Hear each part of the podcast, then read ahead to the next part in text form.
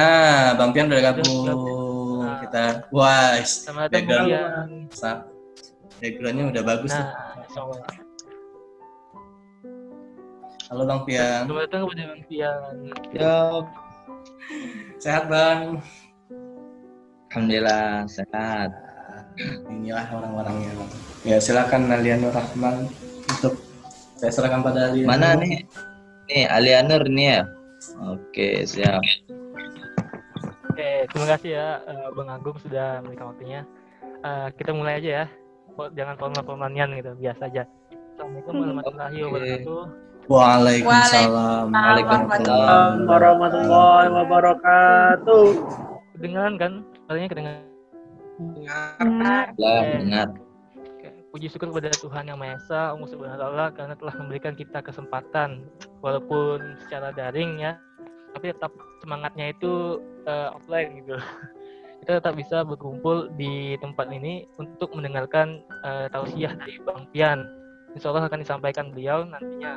Dan juga ya kawan-kawan, walaupun kita sedang ada pandemi ini ya, ada corona sebagainya, kita kesulitan tuh dalam eh, beribadah ke masjid tutup dan uh, ibadah ibadah puasa kayaknya orang tuh males-malesan gitu malahan lebih ke di rumah aja tapi gak ada semangat lagi untuk menjalankan puasa. Padahal Ramadan ini semakin dekat nih tinggal 12 hari lagi kalau nggak ya. Nah gimana sih bang? Nih kita dengerin aja langsung ke abang Yan gimana sih caranya biar kita memaksimalkan uh, ibadah kita memak- memaksimalkan proses kita agar kita semangat gitu. Agar kita bisa dalam pencapaian ke bulan Ramadan itu kita bisa lebih memaksimalkan lagi aninya persiapannya gitu bang silakan pedang bang Pian langsung saja tanpa basa-basi dipersilakan waktu dan tempatnya Oke, terima kasih eh, Alianur. Telah mengantarkan eh, pembuka tadi. Insya Allah eh, sesuai dengan tema yang diminta, eh, saya akan coba bahas eh, secara sederhana eh, yang menjadi eh, permintaan teman-teman semua dan harapannya nanti eh, dalam proses eh, penyampaian ini materi yang disampaikan eh, teman-teman memang bisa ambil hikmahnya, pelajarannya, Amin. catat. Nah, jadi udah standby belum nih buku sama penanya? Oh siap. Mungkin sederhana nanti yang disampaikan, tapi eh, semoga bisa membekas. Kalau nggak keberatan teman-teman boleh standby mushaf digital atau Al-Quran asli, biar ini apa? Biar bisa nyimak sekalian. Eh, ada beberapa ayat yang nanti mau dibaca juga. Hmm, Ya, Dan harapannya itu menjadi penguat kita semua. Oke, langsung saja ya. Bismillahirrahmanirrahim. Assalamualaikum warahmatullahi wabarakatuh. Waalaikumsalam warahmatullahi wabarakatuh. Alhamdulillah nahmaduhu wa nasta'inuhu wa nastaghfiruh wa na'udzu billahi min syururi anfusina wa sayyiati a'malina. May yahdihillahu fala mudhillalah wa may yudlilhu fala hadiyalah. Asyhadu an la ilaha illallah wahdahu la syarikalah wa asyhadu anna Muhammadan abduhu wa rasuluhu la nabiyya ba'da. Alhamdulillahirabbil alamin. Puji dan syukur kehadirat Allah Subhanahu wa taala pada malam hari yang berbahagia ini kita bisa ketemu. Ini berarti pertemuan yang kedua ya.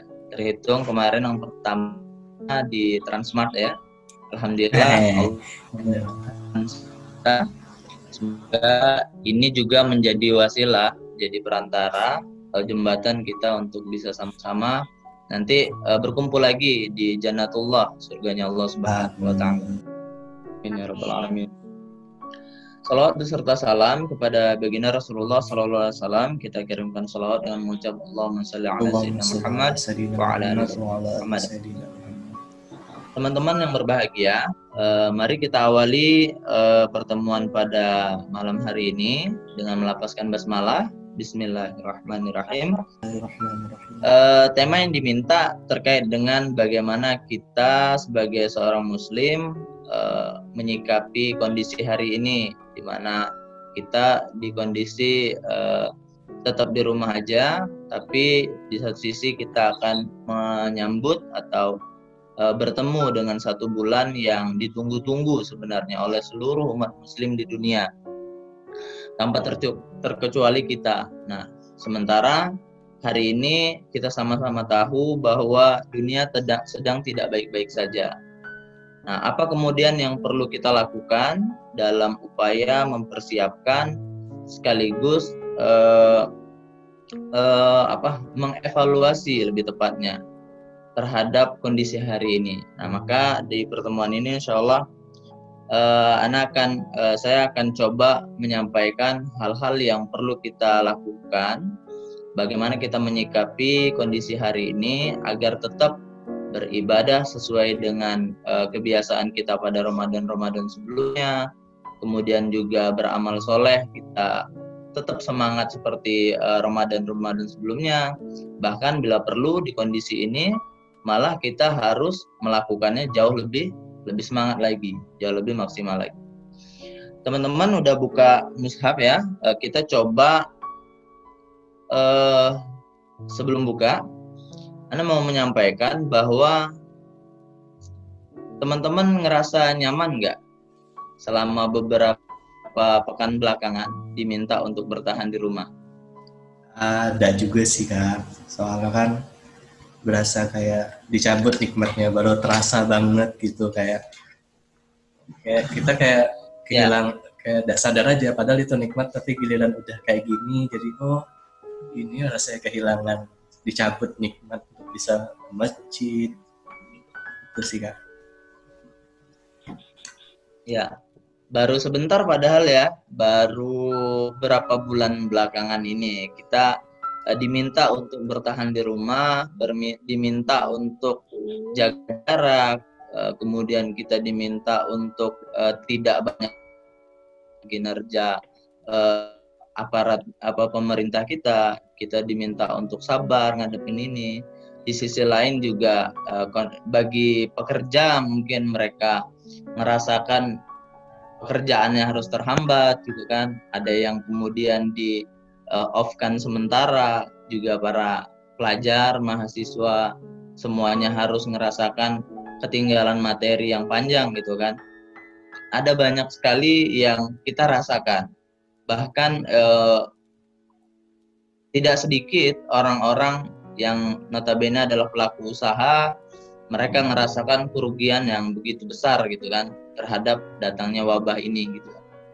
Tapi teman-teman sekalian yang dirahmati Allah Subhanahu wa taala, kita semua sebagai orang yang beriman, kita semua sebagai seorang muslim harus senantiasa husnuzon atau berbaik sangka, memahami kondisi ini sebagai sesuatu yang positif. Dalam dalam sudut pandang kita menyikapi kondisi ini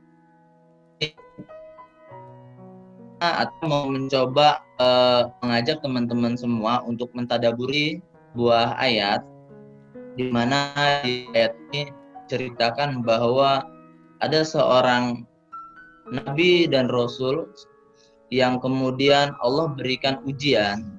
Jadi tidak ada satu nabi pun yang tidak merasakan ujian, termasuk Nabi Muhammad SAW. Justru setiap nabi dan rasul itu memang eh, Allah senantiasa berikan ujian demi ujian. Tujuanlah untuk apa? Agar kita yang hari ini, kita yang hari ini belajar atau hidup bisa mengambil pelajaran, bisa mengambil ibroh daripada eh, apa yang sudah terjadi eh, di antara nabi-nabi dan para rasul kita terdahulu.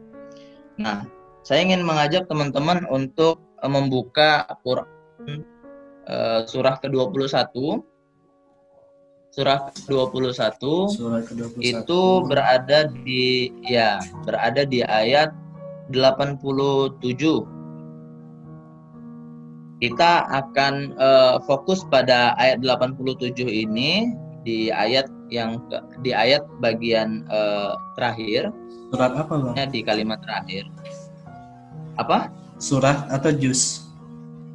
Surat ke-21 surat Al-Anbiya Oh Al-Anbiya. Al-Anbiya. Oke halaman segitu. surat yang Surah ke-21 Surah ya jusnya juz 17 nama suratnya Al-Anbiya dan eh, ayatnya ayat ke-87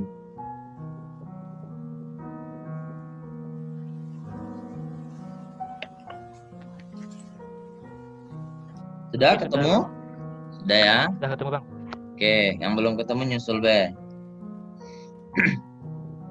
eh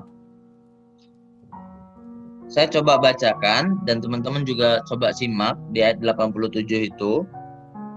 Di situ nanti ada satu kalimat eh, yang digarisbawahi dan itu menjadi pembahasan kita pada malam hari ini. A'udzu billahi minasyaitonir rajim. Bismillahirrahmanirrahim. وذنون إذ ذهب مغاضبا فظن أن لن نقدر عليه فنادى في الظلمات في الظلمات أن لا إله إلا أنت subhanaka inni kuntu minaz zalimin. Kita garis bawahi di ayat la ilaha illa anta subhanaka inni min zalimin. Melihat ini. Nah dengar sih bang. Biasanya yang di Sering dengar nggak? Sering bang. Kan sebuah doa tuh biasa nih.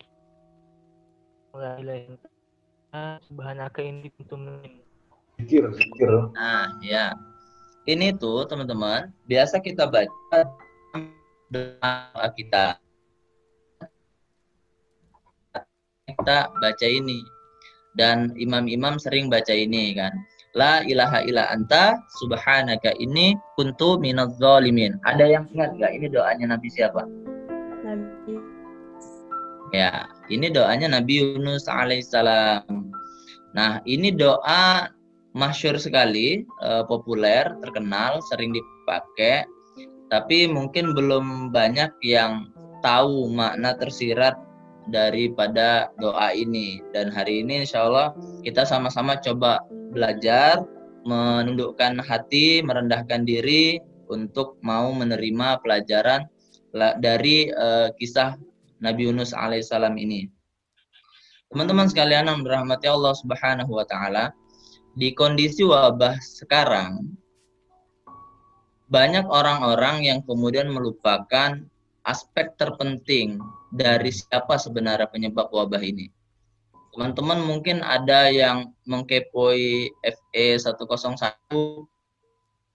Flat Earth Society 101 Inspirasi bang. atau akun-akun yang bicara tentang eh, konspirasi global gitu kan. Ada yang bilang bahwa wabah ini eh, adalah bagian dari eh, bagian dari apa agenda setting eh, NWO, New World Order, Illuminati gitu kan. Dalam upaya membunuh atau membasmi populasi manusia yang berlebih di dunia ini gitu kan Hmm. ada banyak teori bicara tentang itu. Tapi teman-teman sekalian menjadi catatan bahwa seorang muslim, orang mukmin itu ketika ingin melakukan sesuatu atau menyimpulkan sesuatu tindakan dari hal-hal yang terjadi haruslah berangkat daripada Al-Quranul Karim dan Sunnah Nabi Shallallahu Alaihi Wasallam. Kita itu kadang eh, lebih senang mendengar cerita atau mendengar eh, teori-teori, belajar dari hal-hal di luar daripada Al-Quran dan Sunnah, padahal sudah tahu mungkin sederhana misal kayak tentang uh, perintah sholat, aqimis sholat, wa, wa ita zakah gitu kan. Uh, kita diminta untuk uh, melaksanakan sholat, diminta untuk membayar zakat. Kalau Al-Quran yang bilang, kadang kita uh, terkesan tidak terlalu yakin ya, karena apa? Karena mungkin belum dibuktikan secara teori misalnya gitu, uh, atau secara ilmiah maksudnya. Sehingga kita kayak perlu uh, harus ada nih ilmuwan yang ngomong baru kita percaya bahwa itu adalah sesuatu yang benar gitu kan nah keseringan kita kayak gitu.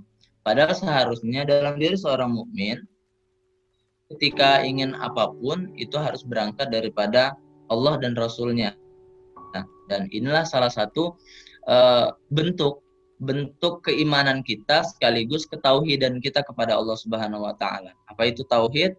Tauhid adalah ilmu yang mempelajari tentang bagaimana kita mengerti Allah, mengenal Allah, baik itu dari sifat-sifatnya, dari nama-namanya maupun dari uh, penciptaan-penciptaannya. Nah, jadi uh, dengan banyaknya teori yang berseliweran, uh, kita semua kemudian uh, lupa bahwa bahwasanya wabah ini datang bukan dari uh, bukan dari siapa pun. Jadi wabah ini kembalikan kepada bahwa ini adalah bentuk teguran dari Allah Subhanahu wa taala.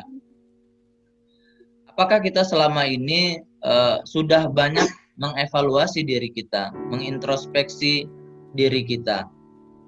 Apakah selama ini kita betul-betul mengenal Allah itu lewat perenungan, lewat pembelajaran akan upaya kita mengenal Allah?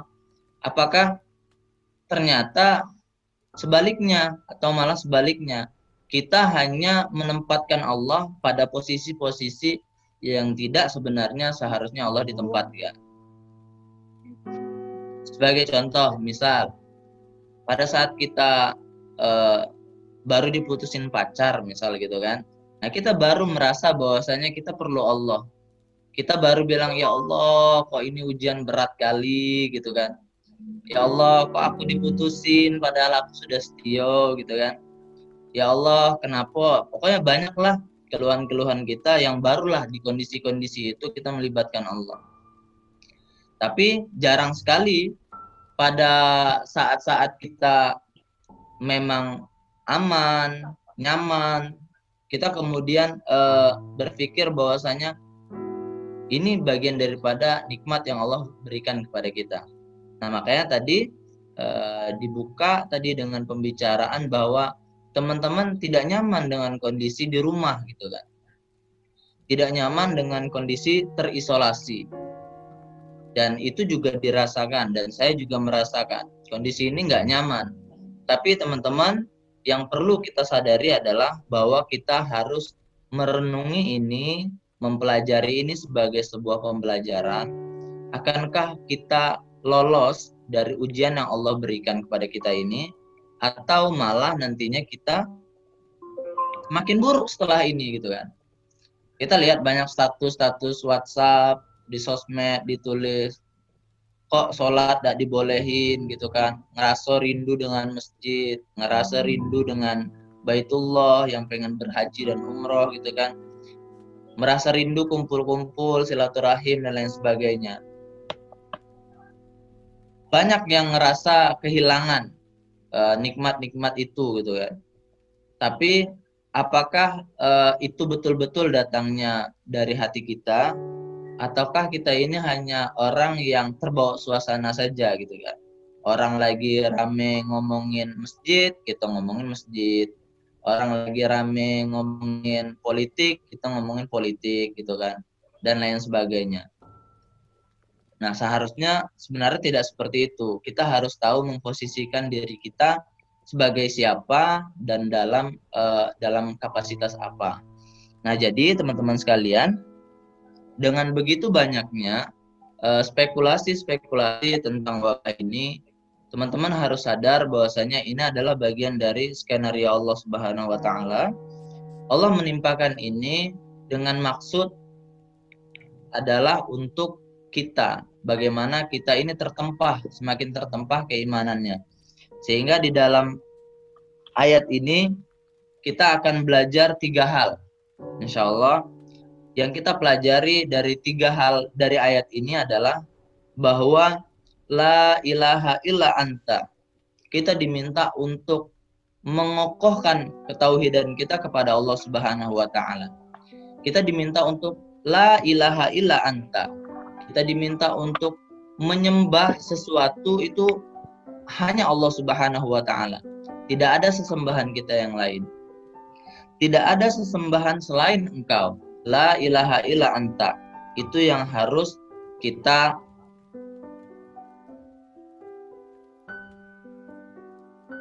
ini. Jadi yang satu yang pertama kita apa? Mensucikan Allah Subhanahu wa taala. Kita diminta untuk mensucikan Allah Subhanahu wa taala dan yang ketiga kita diminta untuk merasa sebagai orang yang memiliki banyak sekali kesalahan. Nah, inilah yang terjadi teman-teman sekalian uh, yang terjadi uh, kepada Nabi Yunus alaihissalam. Pada saat Nabi Yunus alaihissalam berdakwah uh, uh, kepada pada para umatnya, kemudian Nabi Yunus mengalami ujian demi ujian yang berat. Selama uh, bertahun-tahun beliau berdakwah, tapi umatnya tidak nurut. Sehingga Nabi Yunus kemudian Allah uji dengan uh, keluhannya itu, dengan doa-doa doa Nabi yang kemudian uh, dia meminta agar umatnya dilaknat dan lain sebagainya sehingga Allah kemudian menjatuhkan beliau pada saat proses proses pengundian ke dalam lautan. Karena berapa kali diundi nama Nabi Yunus lah yang selalu muncul. Sampai kemudian pada saat Nabi Yunus masuk eh, dibuang ke laut, Nabi Yunus mengalami tiga kegelapan. Kegelapan yang pertama adalah kegelapan berada di dalam perut ikan paus. Kegelapan kedua adalah kegelapan berada di dalam lautan. Kegelapan ketiga adalah kegelapan berada di tengah malam, di kondisi malam hari. Teman-teman sekalian yang berahmati Allah Subhanahu wa taala, di kondisi itu mungkin iya, kita bertanya-tanya, seorang nabi kenapa Allah hukum atas tindakannya kepada umatnya. Kemudian Allah langsung kontan beri hukuman Nabi Yunus dimasukkan ke dalam perut ikan, ditelan oleh ikan paus. Kemudian mengalami kondisi-kondisi sulit itu. Kita sebagai seorang mukmin harus mengambil pelajaran pada aspek ini bahwa setiap ujian apa pun, permasalahan apa pun, kita tidak akan dapati solusinya tanpa kemudian kita melibatkan Allah Subhanahu wa taala. Hari ini kita tahu teknologi sudah sangat maju, canggih ya. Hari ini banyak negara-negara maju yang memiliki teknologi-teknologi canggih, tapi setelah Allah Subhanahu wa taala berkehendak, mereka ujung-ujungnya tidak berkutik juga. Malah sendiri lama balas. Marah dia lama balas chatnya. Siapa? Nopi. Soalnya kita juga di kondisi itu tidak bisa menyelesaikan persoalan sekarang. Bahkan untuk menahan wabah ini merebak pun mereka tidak mampu. Tidak ada teknologi yang mampu menolong. Tidak ada kemampuan manusia yang bisa menyelesaikan persoalan ini. Tidak ada kecanggihan apa pun yang sanggup untuk meredam wabah ini berlanjut atau tidak hanya satu yang mampu untuk kemudian menyelesaikan persoalan ini. Itu adalah Allah Subhanahu wa taala.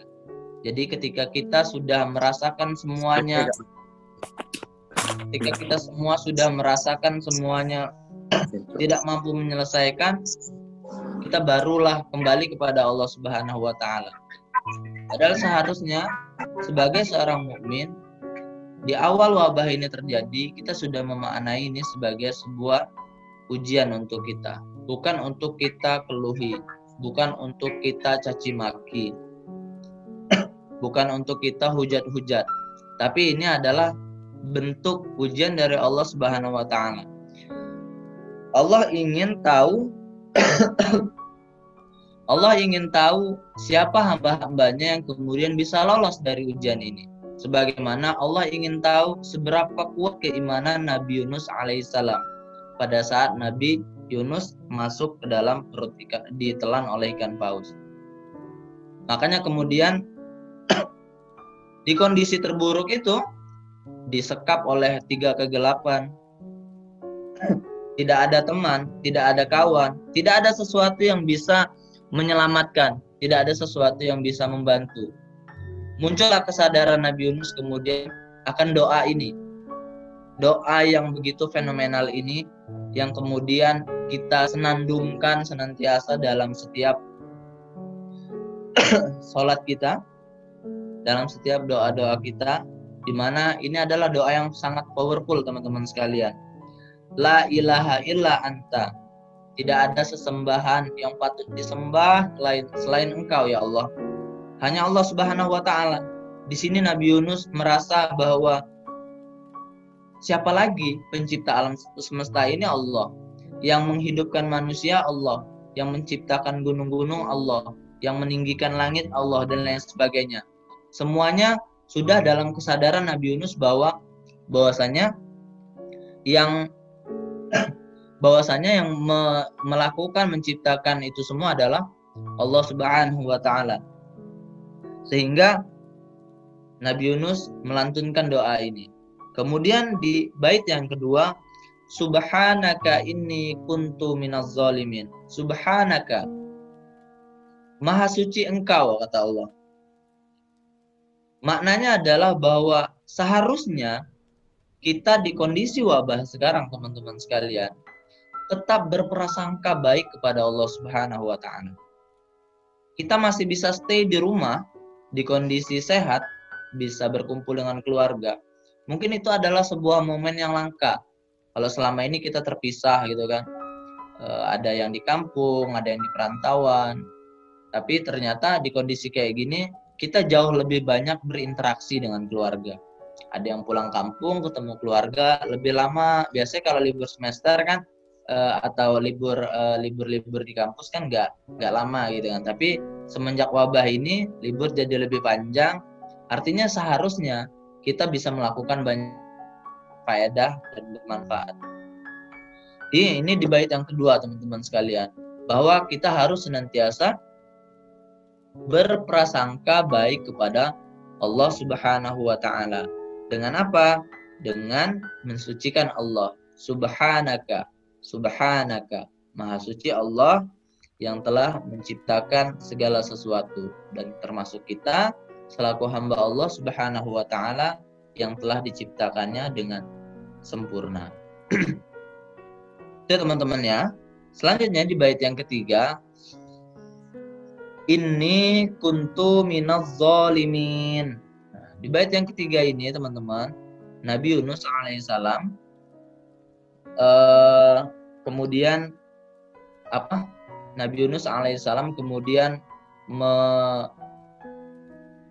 merendahkan posisinya di hadapan Allah Subhanahu wa taala.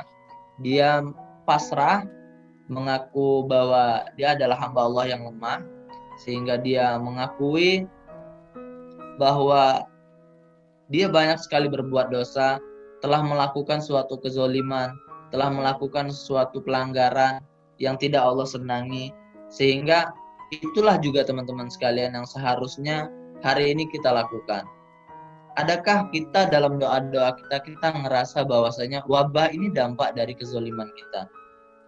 Adakah dalam doa-doa kita kita menyadari bahwa kita ini selama ini zolim sama Allah?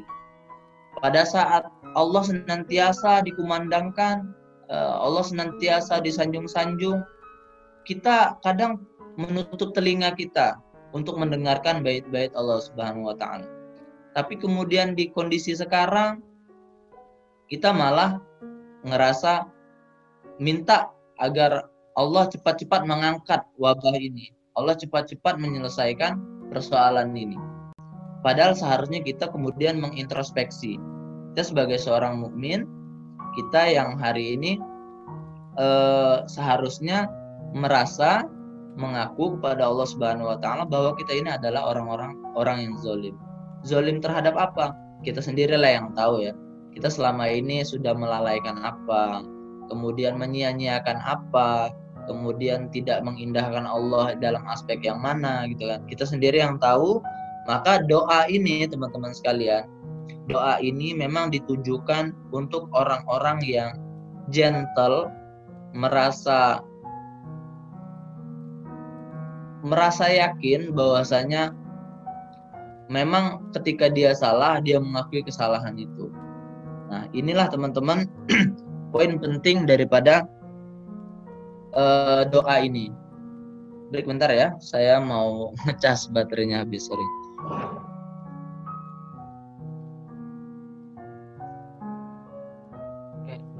Sambil menunggu Bang Pian, kawan-kawan yang sudah ingin bertanya gitu, silakan di PC saja ya, bisa melalui WhatsApp atau DM di chatboxnya de anu Zoom secara langsung ya.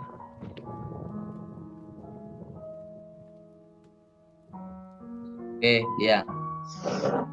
Jadi kalau ada yang nanya boleh langsung di chat itu aja nanti biar di scroll satu-satu. Oke. Lanjut ya teman-teman. Ini uh, kalau bahasannya terlalu serius uh, jangan diseriusin ya tapi uh, kita pengen ini tuh memang jadi momen kita untuk banyak ngerenung dan kodarullah kan ini yang diminta teman-teman. Dan memang ini yang pengen saya sampaikan. Karena saya ngerasa eh, termasuk diri saya sendiri kita selama ini memang banyak eh, mengabaikan dalam artian segala hal-hal yang seharusnya banyak kita renungi. Dan di momen ini ini menjadi penting. kita lanjut ya teman-teman, dikit lagi kok. Nah, jadi eh, di ayat ke-87 itu kita memang benar-benar eh, diminta untuk setidaknya eh, menyadari tiga aspek itu. Yang pertama tadi apa? di inti dari doa itu yang pertama adalah tentang mengokohkan tauhid. Ya, me, apa? Uh, ya, yang pertama adalah tentang uh, tentang tauhid. Bagaimana kita memurnikan ketauhidan kita kepada Allah Subhanahu wa taala. Yang kedua, mensucikan Allah, Bang. Apa? Mensucikan Allah, ya kita diminta untuk terus berprasangka baik pada Allah Subhanahu wa taala. Kemudian yang ketiga, merasa bahwa kita itu sebagai orang yang memiliki banyak sekali kesalahan, Bang. Ya, kita diminta untuk mengakui kesalahan-kesalahan kita, menjadi orang yang gentle, hamba yang memang betul-betul menjadi hamba, bukan menjadi orang yang sombong, merasa tidak punya salah, selalu sukanya uh, lebih suka mencari-cari kesalahan orang lain, maka itu bukanlah seorang mukmin sejati. Seorang mukmin sejati itu dia sedikit mengumpat, bahkan tidak mengumpat orang lain, dan dia lebih banyak merasakan bahwa dirinya lah yang seharusnya diumpat, bahwa dirinya lah yang seharusnya disalahkan ketika ada hal-hal yang terjadi uh, pada dirinya. Seperti itu. Nah, teman-teman, setelah kita mengetahui bahwasanya Nabi Yunus alaihissalam mengalami ujian yang begitu berat. Apa yang kita rasakan sekarang itu belum belum seberapa. Kita diminta isolasi, kita diminta untuk bertahan di rumah, tapi faktanya kita masih bisa keluar kan? Kita masih bisa ke Alfamart, kita masih bisa pesan Grab, setidaknya sampai depan pintu gitu kan. Bahkan kita masih bisa antar orderan, apalagi yang usaha kan. Artinya uh, kondisi kita tidak seburuk kondisi Nabi Yunus alaihissalam. Nah, maka teman-teman sekalian, mulailah kita uh, setelah ini dengan niat karena Allah Subhanahu wa taala dan dalam rangka menyambut bulan yang penuh berkah, bulan suci Ramadan insya Allah semoga kita semua dipertemukan kita mulai dari doa ini kita mulai dengan memurnikan ketauhidan kita artinya tidak ada sesembahan lain tidak ada kita lebih mengutamakan uh, manusia tidak ada hal-hal atau kesyirikan-kesyirikan kecil yang merajalela dalam diri kita gitu kan. Kita hanya percaya bahwa segala sesuatu itu datangnya dari Allah Subhanahu wa taala. Rezeki, jodoh, maut, keburukan-keburukan dan lain sebagainya itu semua dari Allah Subhanahu wa taala. Tinggal bagaimana kita sebagai seorang mukmin mengambil pelajarannya atau menyikapinya. Kemudian yang kedua, teman-teman sekalian, Nah, kita senantiasa memurnikan uh, mensucikan Allah Subhanahu wa taala dan yang ketiga kita senantiasa merasa sebagai seorang hamba yang lemah sehingga selalu berdoa memohon kepada Allah Subhanahu wa taala. Sehingga Ramadan nanti kita sudah di kondisi baru, kita sudah di repair, sudah diperbaiki dari eh, kesalahan-kesalahan dalam menempatkan kecerdasan kita, dalam menempatkan kepintaran kita, dalam menempatkan kegantengan kita gitu kan dan lain sebagainya. Jadi jangan sampai itu menjadi penghambat ketundukan kita kepada Allah Subhanahu wa taala. Hanya karena kita anak orang kaya, kita ngerasa kita lebih mampu dari orang-orang yang uh, tidak kaya. Hanya karena kita orang tuanya guru atau dosen atau apa pun nah, sehingga kita bisa melakukan hal-hal suka-suka kita jadi jangan sampai itu uh, masih ada dalam diri kita sementara kita akan menyambut bulan yang penuh berkah sebagai uh, terakhir nih ya teman-teman. Setelah Nabi Yunus alaihissalam masuk ke dalam uh, perut ikan paus ditelan oleh ikan itu Nabi Yunus berdoa kan kepada Allah Subhanahu wa taala dengan doa ini. Dan Nabi Yunus melakukan banyak sekali zikir eh, atau eh, pengulangan dari ini karena itu tadi Nabi Yunus merasa bahwa dirinya tidak akan bisa ngapa-ngapain karena cuman Allah yang tahu bahwa dia ditelan ikan, bahwa dia berada di dalam perut ikan itu. Nah, sehingga inilah uh, solusi yang Allah Subhanahu wa taala berikan. Ketika kita mengalami kondisi-kondisi yang berat, kondisi-kondisi yang buruk, ada resep mujarab yang Allah sudah sediakan di dalam Al-Qur'an ini. Nah, kita coba untuk mengambil resep itu. Kita coba belajar dari kisah Nabi Yunus alaihissalam kita pengen kan semuanya keluar dari kondisi isolasi ini. Insya Allah pengen ya. Kita pengen setelah kita keluar itu kita dalam keadaan yang memang baik. Baik secara keimanan, baik secara kesadaran, dan baik secara pengamalan dan lain sebagainya. Pokoknya dalam kondisi baik. Nah, maka Allah mengajarkan resepnya. Kita coba buka di dalam Al-Qur'an di surat yang ke 37 surat As-Saffat surat As-Saffat di ayat 143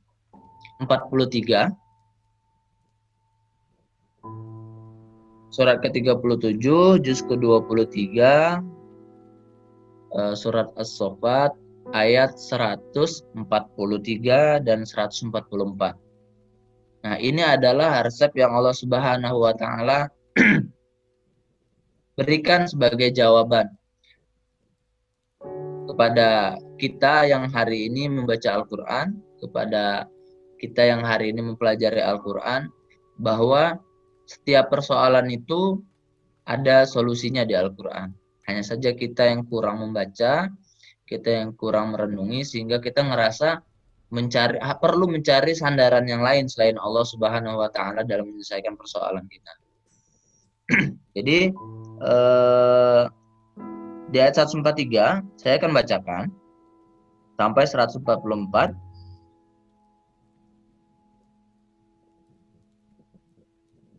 أعوذ بالله من الشيطان الرجيم. بسم الله الرحمن الرحيم. فلولا أنه كان من المسبحين للبث في بطنه إلى يوم يبعثون.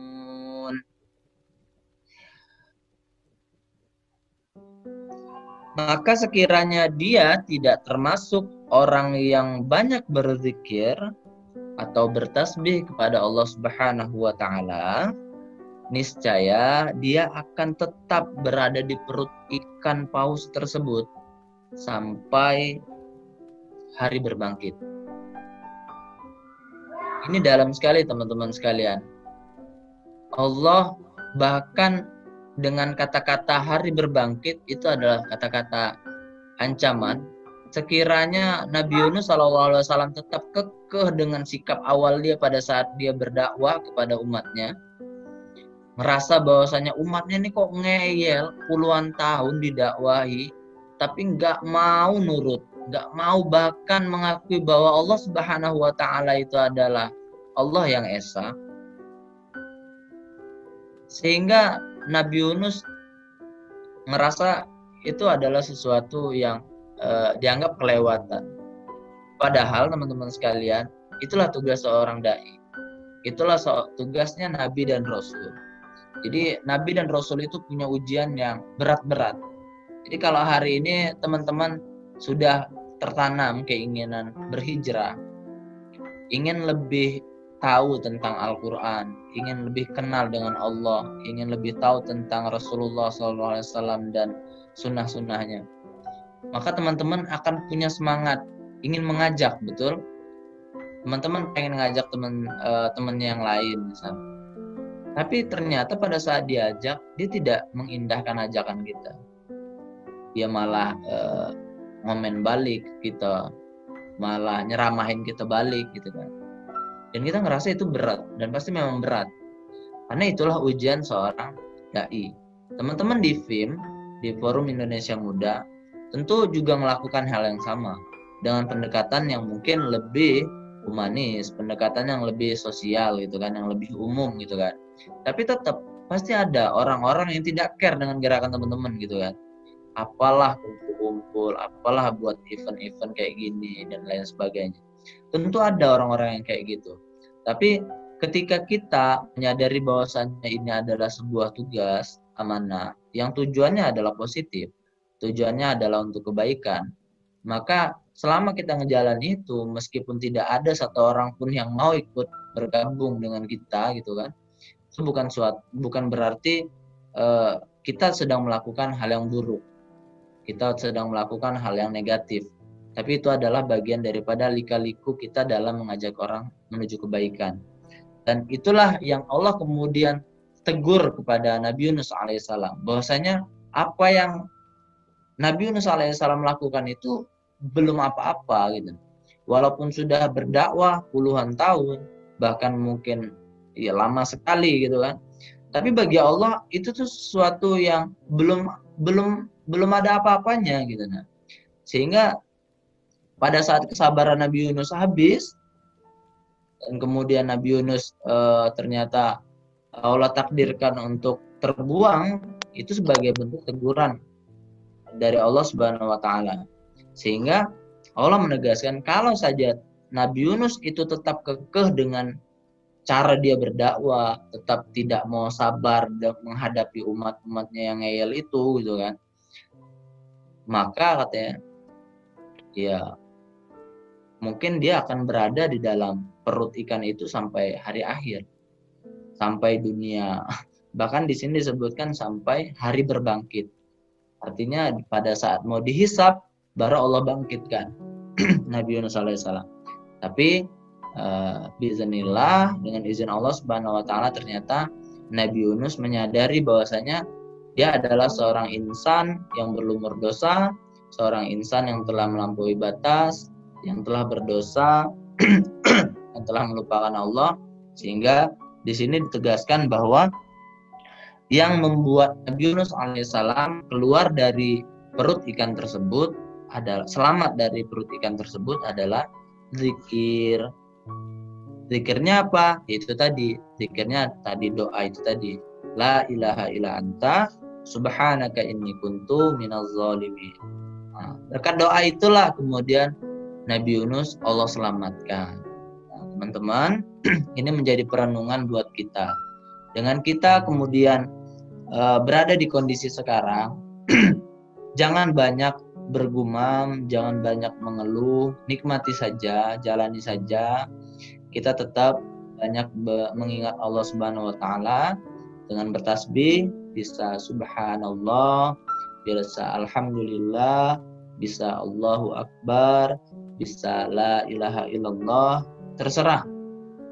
Tapi dalam hadis disebutkan zikir yang baik itu adalah subhanallah walhamdulillah wala ilaha illallah wallahu akbar itu insya Allah kalau teman-teman amalkan itu akan baik sekali jadi walaupun nanti di antara kita mungkin ada yang kena covid yang tertular gitu kan kemudian wafat karena itu Nabi sudah janjikan itu termasuk daripada uh, mati dalam keadaan syahid mati dalam keadaan husnul khotimah insya Allah karena wabah ini bukan kita pertama merasakan wabah tapi di zaman Rasul Shallallahu Alaihi Wasallam juga pernah bahkan di zaman sebelum Rasul juga sudah pernah. Sehingga jangan kita ngerasa ini sesuatu yang baru justru kita harus belajar dari bagaimana para nabi dan rasul dulu menyelesaikan persoalan-persoalan seperti ini Nah, artinya kita tetap dengan kesabaran kita, kita tetap memuji Allah Subhanahu wa taala. Waktu sholat, azan berkumandang, kita langsung bergegas ambil air wudhu dan sholat. Kalau misalnya tidak sholat di masjid, sholat di rumah. Karena instruksi majelis ulama itu di rumah. Tapi kalau teman-teman misalnya ngerasa di masjid teman-teman tinggal itu masih aman, dan ya bahasanya mungkin ya potensi orang masuk keluar masuknya kecil silakan tetap sholat di masjid. Insya Allah juga dapat pahala yang sama. Tapi kalau misalnya mau ikut anjuran majelis ulama itu jauh lebih bagus. Karena e, mereka adalah orang-orang yang e, memikirkan tentang kondisi ini kemaslahatan untuk kita selama masa wabah ini jadi eh, teman-teman sekalian dengan itu semua, insya Allah kita akan siap menyambut bulan suci Ramadan. Kita akan siap menahan haus dan dahaga. Kita akan siap membiasakan diri dengan ibadah. Karena sekarang di bulan Sya'ban ini kita sudah warming up, sudah pemanasan. Dengan apa tadi? Dengan memperbanyak zikir, dengan memperbanyak sodako. Nah, kalau misalnya kita belum bisa sodako, ya di film kan biasanya bagi-bagi juga jadi relawan. Itu insya Allah sama saja pahalanya dengan orang yang sedekah malah uh, kalian jauh lebih banyak karena mendapat pahala jariah insya Allah. Nah itu jadi jangan loyo walaupun di rumah harus tetap produktif lakukan banyak hal bisa jualan masker bisa ngafal Quran, bisa baca buku, baca bukunya uh, sebisa mungkin referensinya yang berat. Kalau baca novel tuh ringan kan, novel itu tuh bacaan-bacaan anak SMP, SMA. Sekarang itu kalian kan mayoritas sudah mahasiswa semua, bacaannya yang rada berat gitu kan. Uh, kalau saya ngerekomendasikan teman-teman mulai membaca buku-buku terkait dengan agama Islam. Kenapa? Karena ini bukan prediksi, ini hanya eh, apa, lebih kepada agar kita lebih mempersiapkan kehidupan kita nanti setelah kehidupan sekarang. Kita sudah melihat dan menyaksikan banyak sekali tanda-tanda yang Allah munculkan Allah hadirkan ke kita bukan untuk menakut-nakuti, tapi justru ini untuk menjadi uh, pengingat bagi kita semua bahwa kita akan akan mati semuanya, bahwa kita semuanya akan dibangkitkan lagi di kehidupan yang lain, sehingga kita perlu mempersiapkan banyak amal. Dan itu ya kita siapkan sesuai dengan kemampuan kita. Utamanya teman-teman sekalian, sejak hari inilah teman-teman sudah harus meniatkan diri untuk mendek lebih dekat kepada Allah Subhanahu wa taala. Lebih pengen tahu tentang Allah, lebih pengen dekat dengan Rasulullah SAW, lebih pengen tahu kayak sekarang kan misalnya kan lagi viral lagu Aisyah gitu kan. Nah, mungkin sebagian dari kita baru tahu bahwa cerita Rasulullah itu lewat lagu itu gitu kan. Aisyah itu berlari-lari dengan Rasulullah kejar-kejaran gitu kan dari situ baru tahunya jadi selama ini kita ke mana saja gitu kan padahal yang jauh lebih baik itu kita memang betul-betul mempelajari baik itu Rasul, istri-istrinya, sahabat-sahabatnya. Soalnya dari itu semua kita makin semangat. Semangat apa? Semangat untuk menjalani kehidupannya jauh lebih panjang. Orang-orang yang tidak mempelajari agama, dia akan ngerasa untuk bosan ketika dia mau uh, melakukan hal yang lebih dia terhambat karena apa karena semua sudah dilakukan tapi dalam urusan agama tidak ada istilah seperti itu kalau kita mulai mengkaji agama lagi artinya Allah mendekatkan kita pada padanya Allah kita akan menjadikan orang yang fakih atau orang yang mengerti terhadap ilmu Allah Subhanahu wa taala. Saja ya teman-teman uh, silakan kalau ada mau tanya-tanya. Mohon maaf kalau penyampaiannya uh, terlalu sederhana uh, atau mungkin terlalu formal. Uh, bisa lah bercanda, tapi kayaknya tidak tidak enak juga kalau di sini ketawa-ketawa dewek kan. Kalau ketemu langsung kan enak, feedbacknya cepet gitu kan.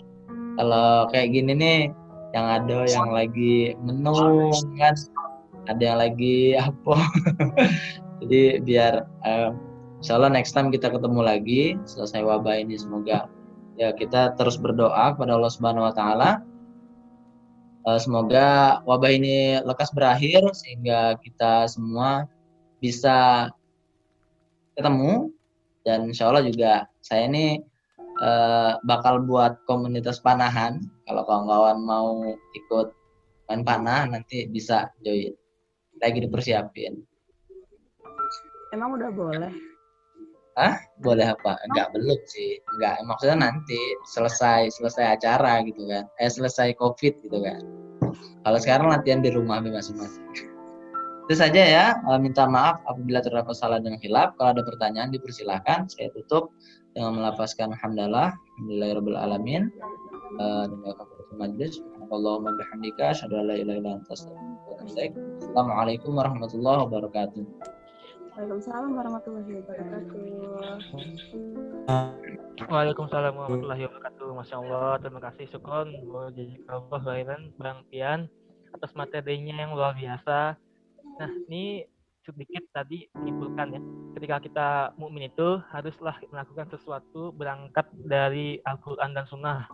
Dan pelajaran yang kita ambil dari surah Al-Anbiya itu ada tiga, yaitu yang pertama adalah mengokohkan ketahuidan kita, menyucikan, menyuci, menyucikan Allah, dan yang terakhir merasa sebagai orang yang paling banyak kesalahan, sehingga kita dapat memperbaiki diri dan tidak menjadi uh, merasa baik. Oke, uh, sudah ada yang masuk pertanyaan Bang. Yang pertama itu pertanyaan dari Agung Dian P. Nah ini pertanyaannya nanti kami bacakan dulu bang nanti bawa bang langsung jawab siap ya uh, satu satu satu aja ya. Satu satu nah. aja ya biar enggak ya, yang pertama dari Agung Dianpe pertanyaannya gimana sih tips bisa konsisten dalam berikhtiar untuk terus mengoreksi diri? Karena nih sering banget gitu kan semangat tuh udah kendor tengah jalan gitu bang. Ketika di tengah jalan kendor-kendor gitu. Berarti gimana sih tipsnya biar konsisten kita ikhtiar mengoreksi diri, Bang? Oke, bismillah. Nah, siapa Agung tadi yang tanya ya? Gung, jadi gini. Dalam Islam itu kita mengenal sebuah riwayat dari Nabi Shallallahu alaihi wasallam bahwa ada hadis yang bilang gini, al imanu yazidu wa yanqus. Iman itu kadang naik, kadang turun. Setiap manusia bahkan eh, kecuali nabi dan rasul ya. Nabi dan rasul itu maksum. Eh, terutama Nabi Muhammad SAW. Kalau yang lain ada melakukan salah tapi langsung Allah Subhanahu wa taala tegur. Nah, kita sebagai seorang mukmin walaupun kita muslim, walaupun kita mukmin, walaupun kita ustadz, walaupun kita ulama, kita mengalami kondisi itu gitu nah. Jadi kalau misalnya Agung sedang berikhtiar, pengen konsisten gitu kan, melakukan kebaikan, melakukan amal soleh, kita memang eh, perlu perlu yang namanya mengukur kapasitas diri.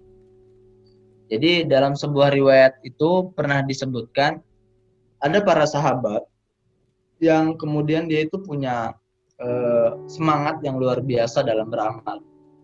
Ada yang dia pengen sholat malam terus panjang malam gitu kan, puasa setiap hari gitu kan, dan dia selalu melakukan itu gitu. Kan itu kan padahal sesuatu yang berat. Nabi kemudian tegur. Nabi tegur bahwasanya itu nggak baik. Walaupun itu positif ya itu positif. Walaupun itu eh, bakal apa membuat kita punya banyak pahala gitu kan karena kita melakukannya rutin dan tiap hari. Tapi Nabi bilang kamu nggak bakal sanggup gitu nah kamu kalau mau puasa, puasa, kemudian berbukalah. Puasa berbukalah sebagaimana Nabi Daud alaihissalam mencontohkan. Puasa, puasa satu hari, e, tidak puasa satu hari gitu kan. e, dan juga kamu mau sholat tahajud, ya sholat tahajud, tapi jangan tiap malam, kamu nggak bakal kuat gitu. Dan faktanya ternyata memang nggak bakal nggak kuat para sahabat itu sehingga Nabi bilang, beramallah, kita tuh diminta untuk beramallah, melakukanlah sesuatu kebaikan, walaupun dia kecil, tapi berlanjut atau konsisten atau continue. Jadi untuk kita menjadi orang yang istiqomah dalam beramal itu memang tidak mudah karena balik lagi kita dihadapkan dengan banyak situasi baik itu dari keluarga kita, dari pertemanan kita, dari eh, aspek-aspek uh, yang lain, kita dihadapkan dengan itu. Nah, makanya tadi dimudahkan bahwa kita itu muslim, ya memang fitrahnya seperti itu. Nah, yang terpenting adalah, Bu, ketika kita ngerasa diri kita itu lagi down, jatuh, lagi futur, istilah agamanya, atau jadi lemah, maka yang perlu kita lakukan adalah bagaimana kita meningkatkannya lagi. Itu kan udah udah banyak kita tahu. Salah satunya supaya kita bisa ngejaga keimanan kita itu kita harus punya lingkungan yang mendukung. Kalau kita lagi hijrah, maka kita perlu kawan-kawan yang juga lagi hijrah. Tujuannya untuk apa? Tujuannya agar ketika kita lemah, ketika kita nggak semangat, kita ada yang ngingetin Ay, ayolah kita pergi kajian sana, kajian di Nur Iman misalnya gitu kan. Isinya anak-anak muda, wah lagi malasnya anakku. Ais. Pokoknya intinya kalau kita punya kawan yang baik, kita akan diarahkan pada kebaikan kayak gitu. Nah, jadi kuncinya adalah ketika kita baik, kemudian menjadi buruk, baik, kemudian melemah dan seterusnya dan seterusnya, kita harus mengalahkan keburukan itu. Selalu kita kalahkan Jangan sampai kita berhenti pada kesimpulan, Ais, udahlah, bosan pula kayak gini, malu pula aku sama Allah gitu kan. Lah baik, lah janji tidak ngulangin lagi, tapi ternyata berbuat buruk lagi gitu kan. Jangan berhenti pada keburukannya, tapi teruslah berusaha untuk menjadi baik. Nah, Allah itu sudah bilang dalam Al-Quran bahwasanya beliau itu maha pengasih dan maha penyayang. Allah mengampuni seluruh dosa, semua dosa kecuali dosa syirik yaitu menyekutukan Allah Subhanahu wa taala. Jadi selama kita masih e, bernafas, kita tetap diwajibkan untuk bertaubat. Dengan apa? dengan berjanji kepada Allah Subhanahu wa taala untuk tidak mengulanginya dan berjanji untuk menjadi lebih baik. Kalau ternyata kita mengingkari, kita tetap lagi minta lagi sama Allah, kita mohon lagi, berjanji lagi. Allah itu tidak pernah lelah e, memberikan ampunan kepada kita. Allah itu tidak pernah lelah e, mendengar doa-doa kita. Semakin lirih kita meminta, semakin kuat insya Allah kita diberikan e, kekuatan oleh Allah Subhanahu Wa Taala. Jadi kesimpulannya adalah jalani saja, Gung. Tetap niat kita adalah untuk menjadi baik, niat kita untuk uh, lebih dekat kepada Allah Subhanahu wa taala. Dan tadi catatan pentingnya adalah jangan yang berat-berat dulu. Kalau misalnya mau beramal, beramallah uh, yang ringan dulu tapi nanti biar konsisten gitu. Ya. Terima kasih kepada Bang Pian atas jawabannya. Gimana Bang Agung? Ada tanggapan atau sudah cukup? Kayaknya nggak ada, lanjut, lanjut, lanjut. Oke, terima kasih Bang Agung.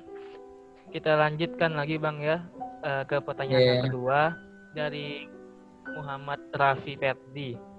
Pertanyaannya Bang, bagaimana cara menghafal Al-Quran yang efektif menurut Abang dan kapan waktu yang paling bagus untuk menghafal? Nah, silakan Bang. Eh, Oke. Bagaimana caranya dan kapan waktunya gitu Bang? Em, kalau dari yang aneh dapat waktu dulu mondok di Jawa Tengah, waktu paling efektif menghafal itu subuh tadi sepertiga malam. Karena di kondisi itu otak kita itu masih fresh, masih belum terkontaminasi dengan suara-suara yang lain, masih belum terkontaminasi dengan kesibukan yang lain. Nah itu bisa kita lakukan misal sebada sholat eh, tahajud sampai jelang subuh nanti pada subuh bisa kita kuatkan lagi. Itu sih setahu saya waktu yang paling efektif. Karena kalau di luar waktu itu misalnya malam itu udah nggak nggak produktif lagi. Otak kita udah lemah udah lelah. Beraktivitas seharian malam itu udah nggak cocok lagi kalau kita eh, apa tuh namanya? Eh, kita menghafal Quran. Kemudian gi- gimana caranya? Ada banyak cara menghafal Quran Eh, tapi setiap kita itu biasanya beda-beda gimana caranya. Tapi intinya sih kalau mau ngapal itu kuncinya ada di pengulangan. pengulangan. Di mana pengulangan itu menjadi penentu kita untuk lebih familiar dengan ayat tersebut. Karena kunci dari menghafal itu adalah murajaah atau mengulang. Jadi kalau menghafalnya mah mudah gitu kan. Teman-teman kalau diminta ngafal eh, satu surat gitu kan ditugasi sekarang mungkin besok udah udah ada yang bisa ngafal gitu kan. Tapi untuk kemudian ngejaga itu sampai 10 tahun mendatang 20 tahun mendatang nah itu butuh pengulangan. Sebagaimana kita baca buku kalau kita bacanya baru baca kemarin kita masih semangat nyeritain sekarang gitu kan. Tapi kalau kita bacanya apa eh, bacanya tahun lalu kemudian sehari ini kita diminta cerita pasti udah banyak yang lupa. Gitulah ngafal Quran jadi intinya eh, pengulangan. Satu ayat diulang 20, 50 kali. Nanti sudah diyakin eh, hafal, baru dilepas lanjut ke ayat berikutnya. Nanti sudah 5 ayat atau 10 ayat baru dikombin, disatukan untuk kemudian diulang lagi dari ayat pertama. Itu seterusnya. Ada banyak metode yang lain tapi umumnya kayak gitu.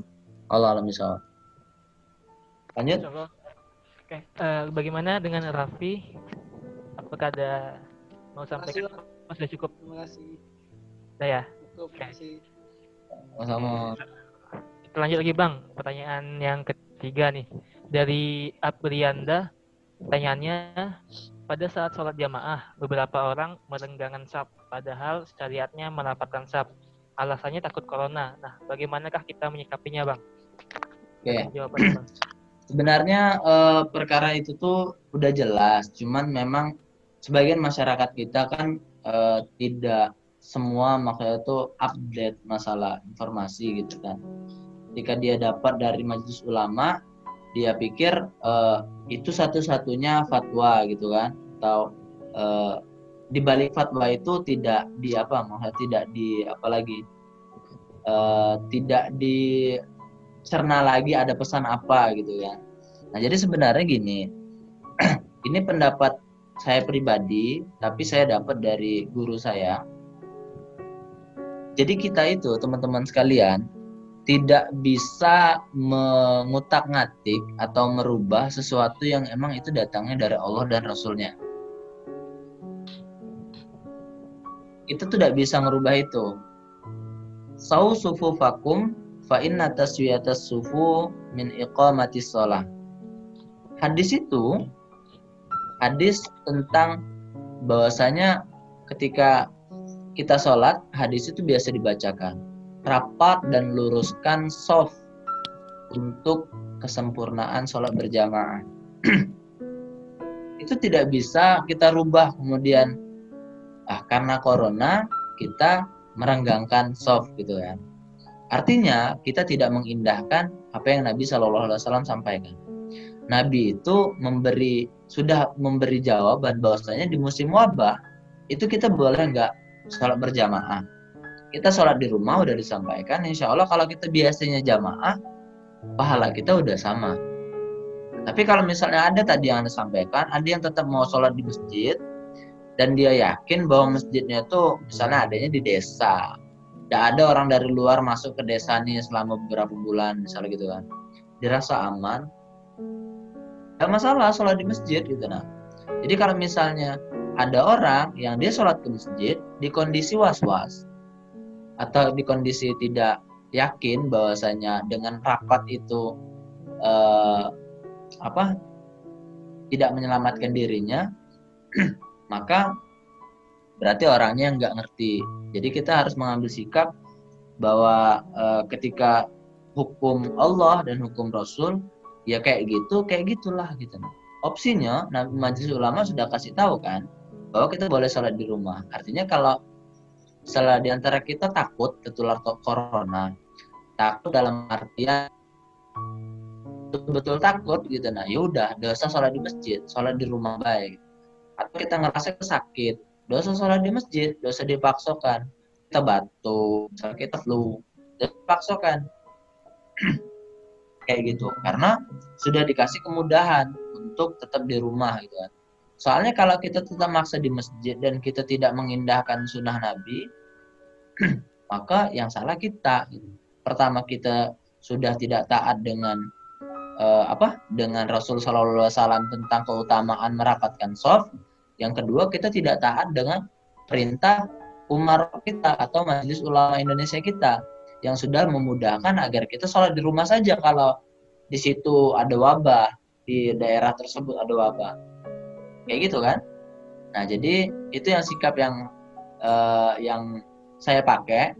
Dan saya sampai hari ini masih sholat di masjid cuman ini hari ini saya nggak sholat di masjid karena saya lagi uh, jagain anak di rumah sakit. Jadi di rumah sakit sholat. Uh, intinya ada teman-teman yang yang dia uh, utamanya tidak sholat di masjid, tafadol dipersilahkan karena itu sikap yang diambil. Tapi saya meyakini di daerah saya belum ada isu itu. Di kecamatan saya belum ada isu itu sehingga kami juga masih melaksanakan sholat Jumat. Bukan karena tidak taat, tapi memang fatwa itu sifatnya tidak umum dalam artian hanya pada daerah-daerah yang memang di situ terjadi wabah, di situ uh, tersebar wabah. Allah alam bisawab. Jadi ini ini sikap saya. Tapi kalau misalnya kawan-kawan mau ngambil opsi yang lain silakan. Yang penting ada dasarnya kayak gitu. Bagaimana Bang Apri? Ada yang mau ditanggapi?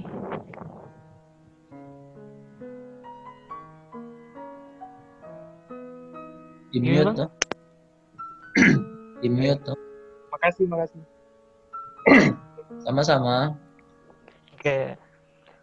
Uh, pertanyaannya kita batasi aja ya karena banyak yang masuk. Kita ambil tiga pertanyaan lagi, Gak Bang ya? Ya. Oke, lanjut lagi pertanyaan selanjutnya itu dari Enixan. Uh, pertanyaannya, Akuan, bagaimana regulasi dari keumatan dalam menghadapi situasi perekonomian dan ketakutan dengan kondisi yang berbeda dari zona merah COVID di provinsi di provinsi Jambi? Serta bagaimana menyikapi vandalis dan reaksi ekstrim ketika banyak pola pikir rakyat untuk melakukan penjarahan. Intinya bang, ini dari regulasi keumatan untuk menghadapi perekonomian dan ketakutan di kondisi zona merah di Zambi khususnya bang. Serta satu lagi untuk menyikapi vandalis atau uh, ada yang apa, reaksi ekstrim yang melakukan penjarahan gitu bang. Gimana bang tanggapannya? Uh, kalau regulasi keumatan ini ya, kita nggak aneh ya atau kita nggak bisa mengukur karena sebenarnya ini berangkat dari siapa yang memimpin gitu kan. Umat ini ketika ingin bergerak yaitu bergerak atas ya kesukarelawanannya gitu kan.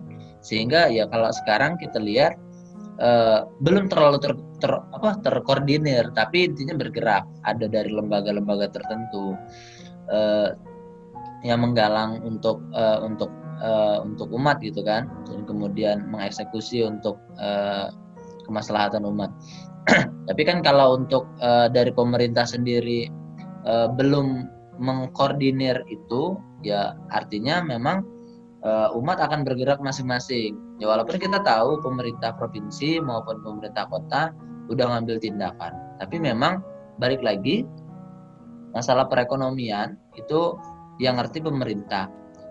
Kita sebagai masyarakat itu uh, memang dibilang apa ya?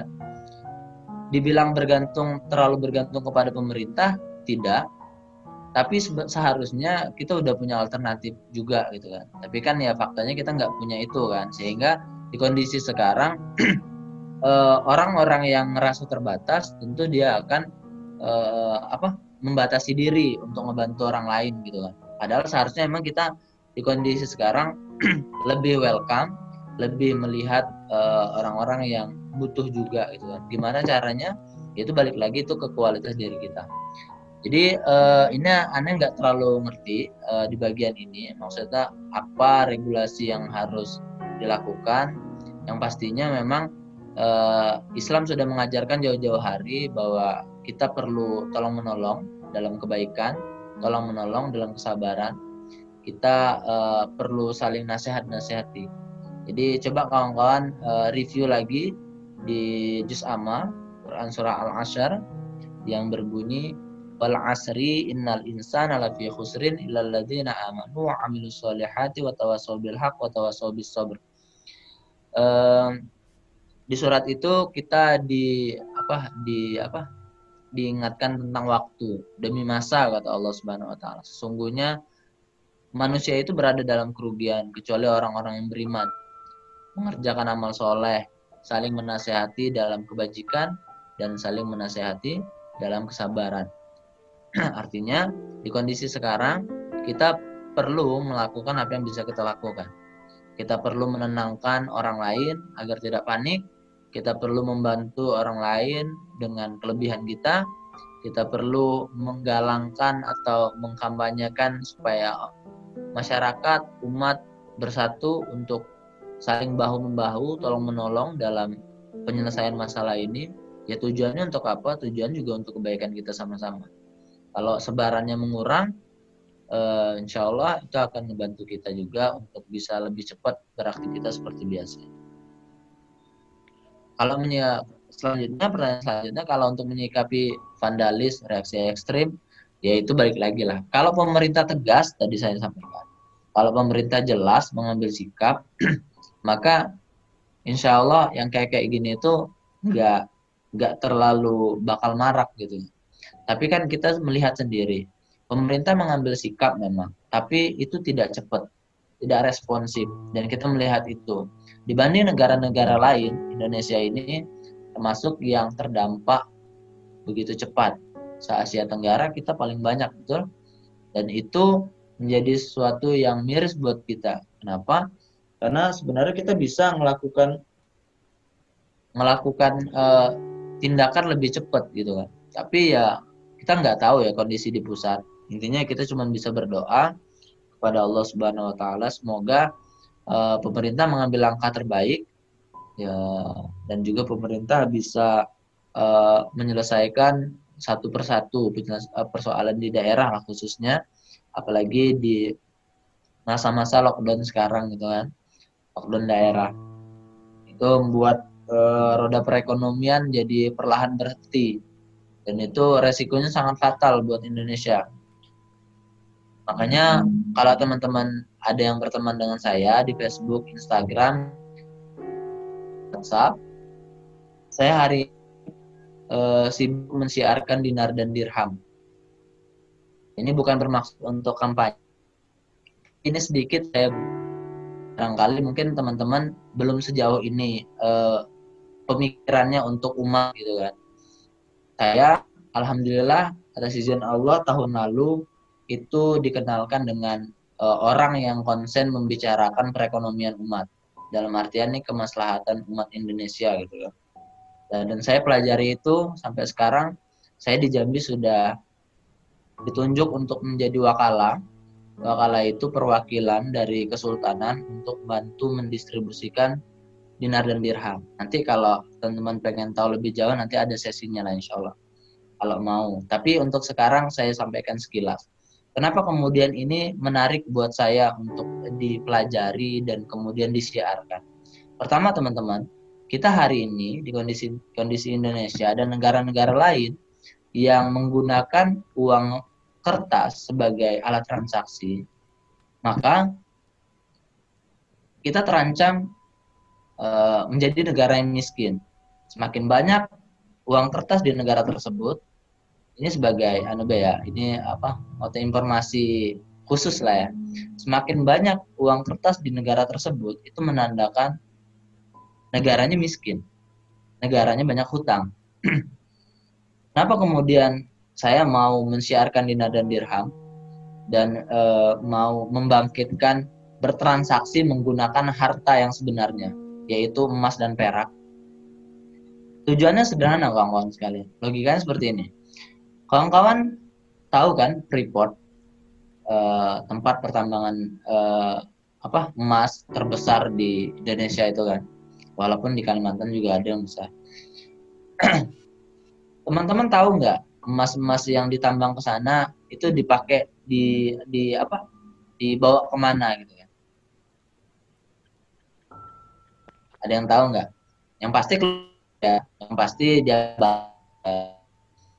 tahu Indonesia ke luar negeri yang Indonesia apa Indonesia itu bayar hutangnya bayarnya pakai uang ya dolar atau pakai emas atau pakai batu bara atau pakai perak pakai dolar mungkin bang Enggak. Kita diminta bayar dengan aset. Aset itu bisa tanah, bisa daerah, bisa provinsi, bisa emas, bisa batu bara, bisa cengkeh kalau zaman Belanda dulu, ya kan? Belanda ada mau dia apa dibayar pakai rupiah? Enggak, enggak ada. Logika sederhana seperti itu. Negara kita ini, teman-teman, urutan ke-38 dalam hal cadangan emas di dunia. Itu urutan yang jauh. Nomor satu itu Amerika cadangan emas jadi semakin banyak negara punya emas dan perak, emas lah utamanya karena standar dunia itu emas, maka negara itu makmur, maka negara itu kaya. Ketika negara itu kondisi apa sekarang ini kondisi apa krisis moneter, eh, krisis global sekarang, nah itu kalau kita punya banyak emas, kita aman. Kenapa? Karena kita tidak terdampak inflasi. Teman-teman tahu kan harga emas sekarang berapa satu gram? 900 ribu lebih. Dinar itu sekarang nyaris 4 juta satu dinar. Nah, teman-teman bayangkan ketika masyarakat Indonesia di kantong-kantongnya itu tidak punya emas dan perak, baik itu dinar dirham ataupun emas dan perak biasa. Maka ketika krisis global terjadi, kondisi terburuknya kita sudah uh, parah nih kondisi wabah nih misalnya kan mengharuskan kita punya banyak utang dengan IMF gitu kan maka kita harus ngebayar dengan emas yang ada di kita dan kita itu nggak bisa beli emas dari luar negeri ke kita apa untuk dibawa ke Indonesia Jadi upaya dinar dan dirham itu adalah upaya menjaga aset, teman-teman sekalian. Kenapa? Asetnya dibuat jadi uang, sehingga dia diputar. Digunakan untuk bertransaksi. Nah, teman-teman bayangkan, kalau seandainya Indonesia tadi, di kantong-kantong masyarakatnya tidak ada emas dan perak, ketika krisis terjadi, apakah uang kertas itu masih berlaku? Tidak. Ketika sistemnya rusak, apakah uh, eh, QR code, PayPay online itu bisa berlaku? Tidak. Nah, cuman emas dan perak yang bisa membantu kita tetap menjadi sebuah negara yang berdaulat.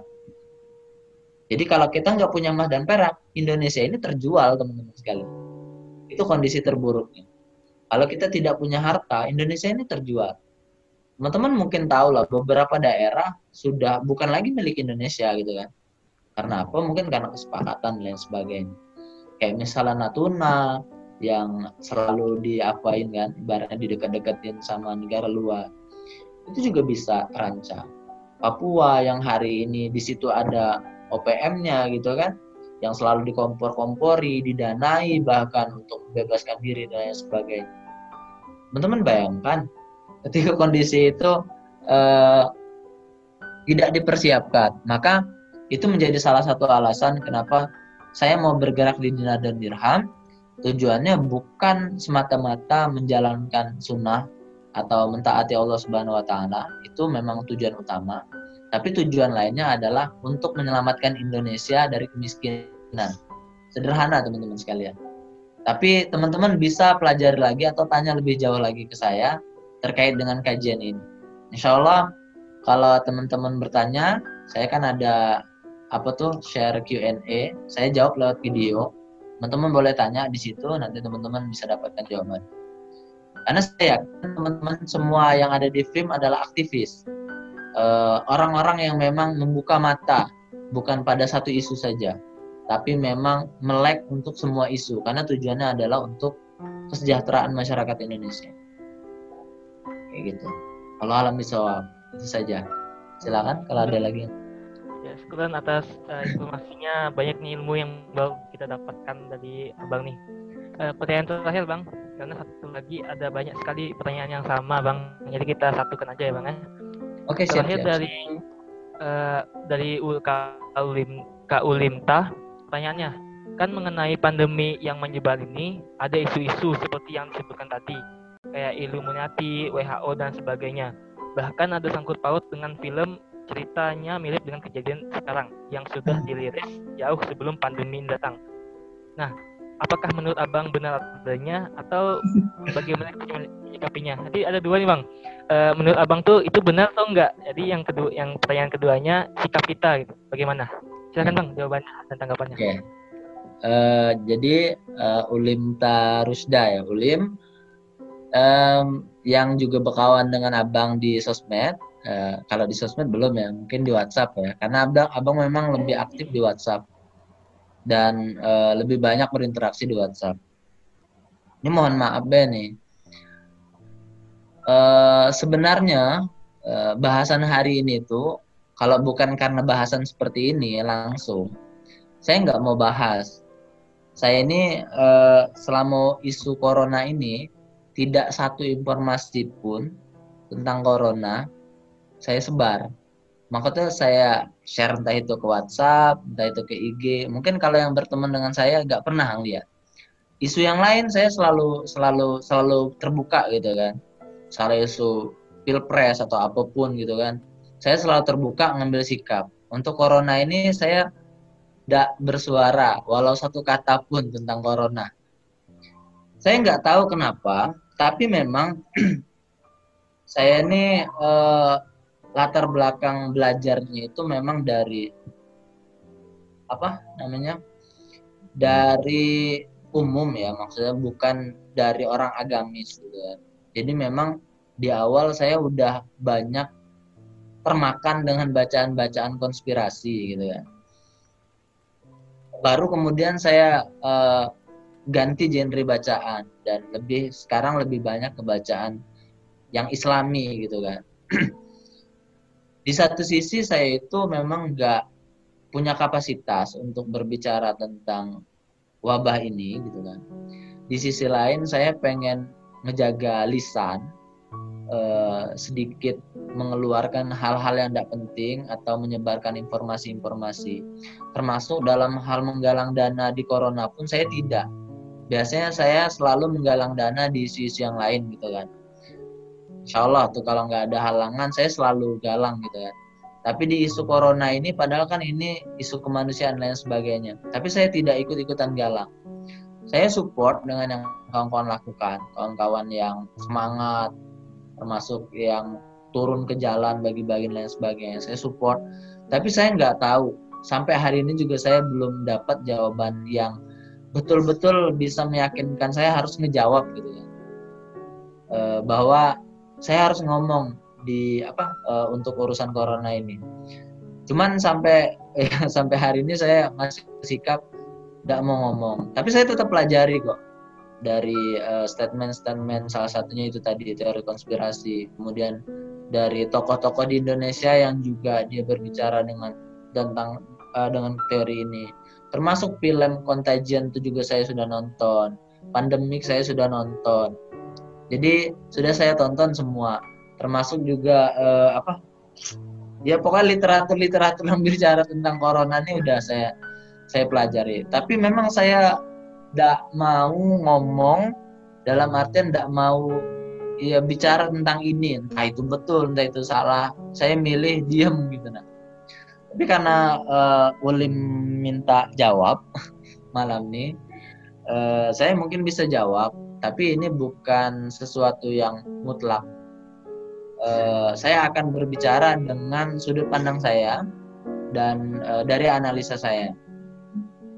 Berangkat dari wabah ini, kalau dibilang ini konspirasi atau tidak, jawabannya bisa jadi iya, bisa jadi tidak. Karena sudut pandang saya tidak fokus kepada dua itu.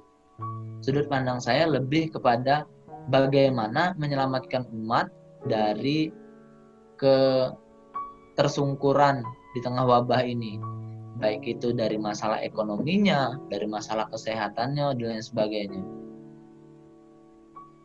Saya lebih fokus ke situ. Tapi tadi kalau uh, Ulim nanya apakah ini bisa jadi seperti itu ya jawabannya tadi bisa jadi ya bisa jadi tidak. Kalau dilihat dari sudut pandang konspirasi ya dia teori konspirasi. Tapi kalau diambil dari sudut pandang medis ya mungkin enggak gitu kan. Tapi intinya segala sesuatu itu pasti ada hubungannya gitu kan. Ya kalau kalau udah kalau udah udah sering baca buku konspirasi pasti kecondongan berpikirnya ini adalah teori konspirasi.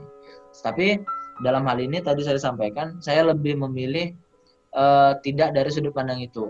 Artinya apa yang perlu saya lakukan semakin wabah ini merebak ini sudut saya silakan kalau kawan-kawan mau jadi follower saya silahkan mana tahu kan ya.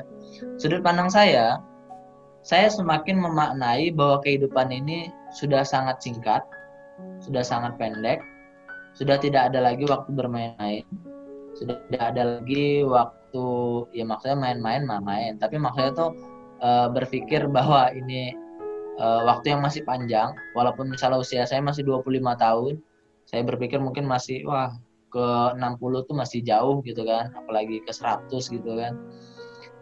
Saya tidak mikir kayak gitu. Saya lebih berpikir bagaimana saya kembali ke kehidupannya Nabi pada pada masa di Madinah dulu.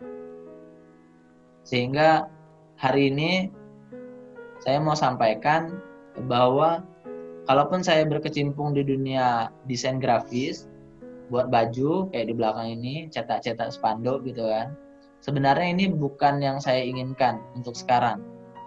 Saya sebenarnya pengen ngelepas tapi saya masih mikir saya ini pengangguran tidak punya tidak punya gawean. Kalau saya lepas ini saya punya anak siko kan istri masih siko. Jadi kalau saya lepas ketawa Ali istri saya anak saya udah udah tidak makan gitu. Makanya tidak makan sih makan. Makanya itu tidak terpenuhi kebutuhan pokoknya. Sehingga saya bertahan. Tapi saya mulai mengkaji lebih dalam lagi bagaimana kehidupan saya itu kembali tradisional. Salah satunya itu tadi dengan uh, belajar menggunakan koin emas dan perak di mana dulu sebelum Indonesia ada kehidupan kerajaan-kerajaan itu kesultanan-kesultanan itu semuanya menggunakan emas dan perak. Termasuk kehidupan Nabi di Madinah dulu. Oh. saya pengen eh, mempraktekkan itu gitu. Nah sehingga saya mencari orang-orang yang mau belajar tentang itu dan mau mempraktekkan itu. Yang kedua saya pengen mempersiapkan diri saya di kehidupan tradisional juga. Bahwa saya harus belajar apa yang Nabi eh, anjurkan untuk dipelajari memanah udah beli panahan tuh. Kemarin habis beli panahan eh, hampir 3 juta. Cuman beli panahan. Itu bukan obsesi yang diingin jauh-jauh hari dah justru itu datangnya di masa-masa sekarang. Saya melihat bahwa segala kecanggihan teknologi itu tidak punya arti. Hari ini gitu kan. tidak ada yang mampu mendeteksi makhluk Allah yang amat sangat kecil itu gitu. ada di tubuh siapa dan menjangkiti siapa dan bagaimana menyelesaikannya nggak ada gitu kan. Mungkin ya kalau dalam sudut pandang teori konspirasi bilang ya vaksinnya sudah ada. Ketika itu disebar artinya pasti sudah ada penawarnya. Bagi yang mau beli artinya harus beli gitu kan. Dengan menjual aset dan lain sebagainya. Bagi teori konspirasi mungkin seperti itu. Tapi hari ini kalau saya bilang eh, lebih pada itu tadi bahwa kecanggihan teknologi itu tidak mampu menyelesaikan persoalan ini. Kemudian eh, eh, hal-hal lainnya yang saya ingin lakukan misal kayak eh, tadi main panahan kenapa main panahan? Nabi sudah banyak bilang dalam hadisnya itu penting dipersiapkan.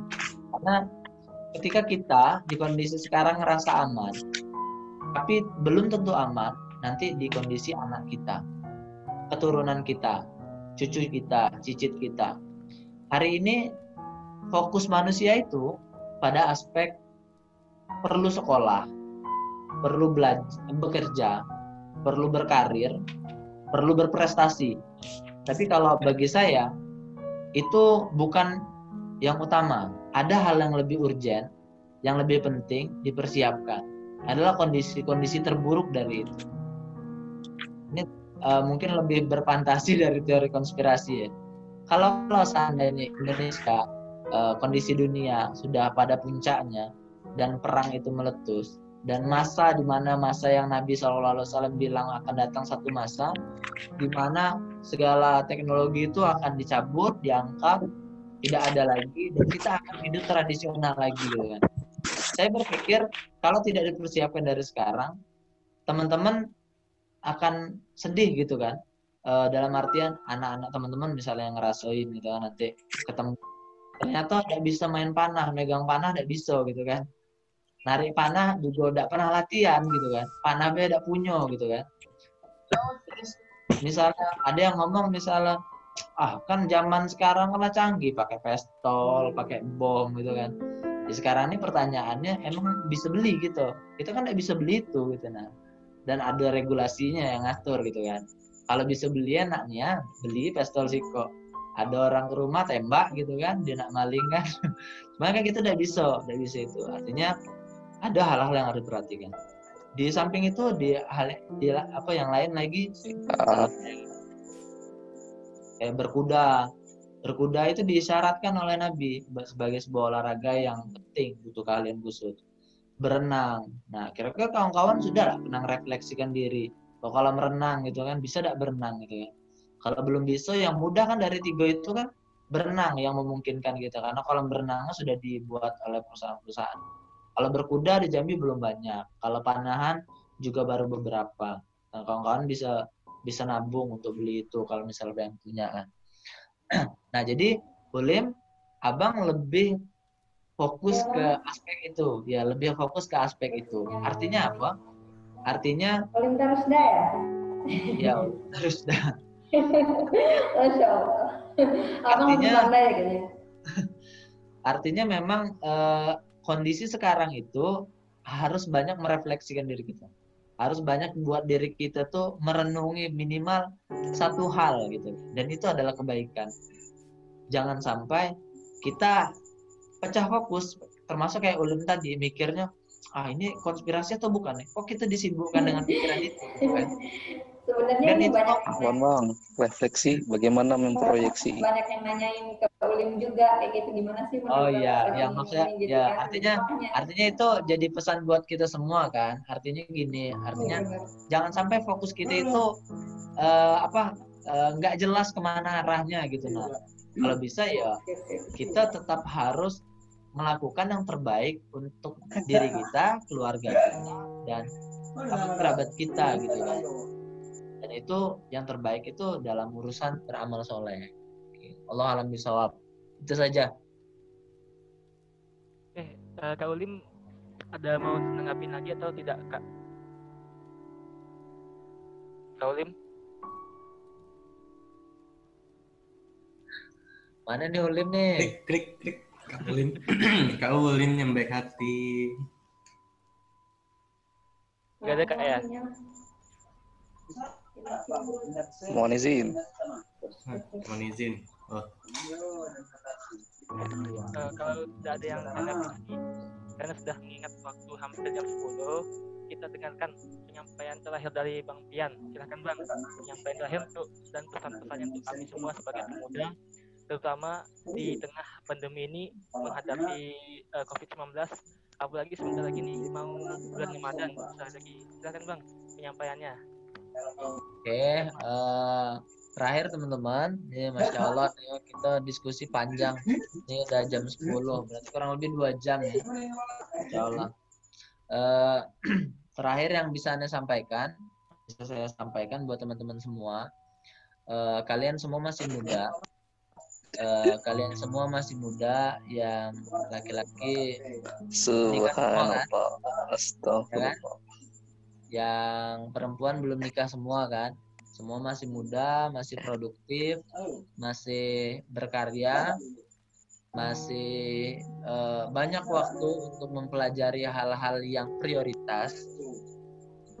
Hal-hal yang prioritas. Jadi skala prioritas itu diukur bukan dari di mana kita eh, berada tapi siapa kita nah jadi yang terpenting itu teman-teman tahu siapa diri teman-teman.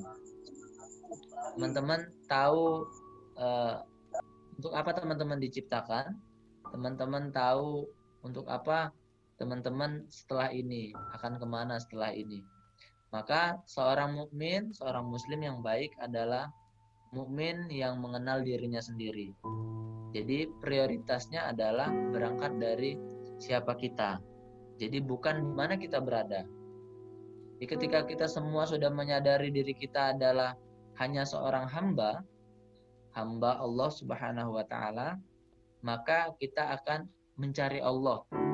Karena hamba itu adalah diri kita, Allah itu adalah Allah Subhanahu wa taala.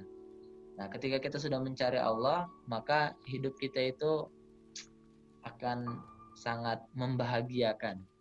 Tidak akan ada gundah gulana yang berkepanjangan. Tidak akan ada kesedihan, tidak akan ada keputusasaan. Semua akan dirasa datang solusinya, datang penyelesaiannya dan itu sebaik-baik penyelesaian adalah Allah Subhanahu wa taala. Di tangan pemudalah Konstantinopel itu ditaklukkan oleh Sultan Muhammad Al-Fatih. Di tangan pemudalah Yerusalem itu ditaklukkan oleh Salahuddin Al-Ayyubi. Di tangan pemudalah juga Mesir itu ditaklukkan oleh Amr bin As. Jadi semua penakluk-penakluk Islam itu mayoritas Muslim. Semua orang-orang besar di uh, masanya itu rata-rata adalah uh, orang-orang muda, anak-anak muda. Jadi kalau kita sekarang di usia kita 20 tahun kita belum bisa menorehkan apa-apa, ya mungkin kita perlu belajarnya sekarang gitu kan. Untuk lebih untuk lebih mengetahui apa yang seharusnya dilakukan oleh kita semua. Nah, jadi generasi kita ke depan itu seharusnya teman-teman sekalian adalah generasi penakluk Romawi. Di mana itu nubuah nabi yang belum ada penakluknya. Jadi kan Nabi itu pada saat perang Khandaq bilang bahwasanya Bizantium akan ditaklukkan atau Konstantinopel dan Romawi akan ditaklukkan.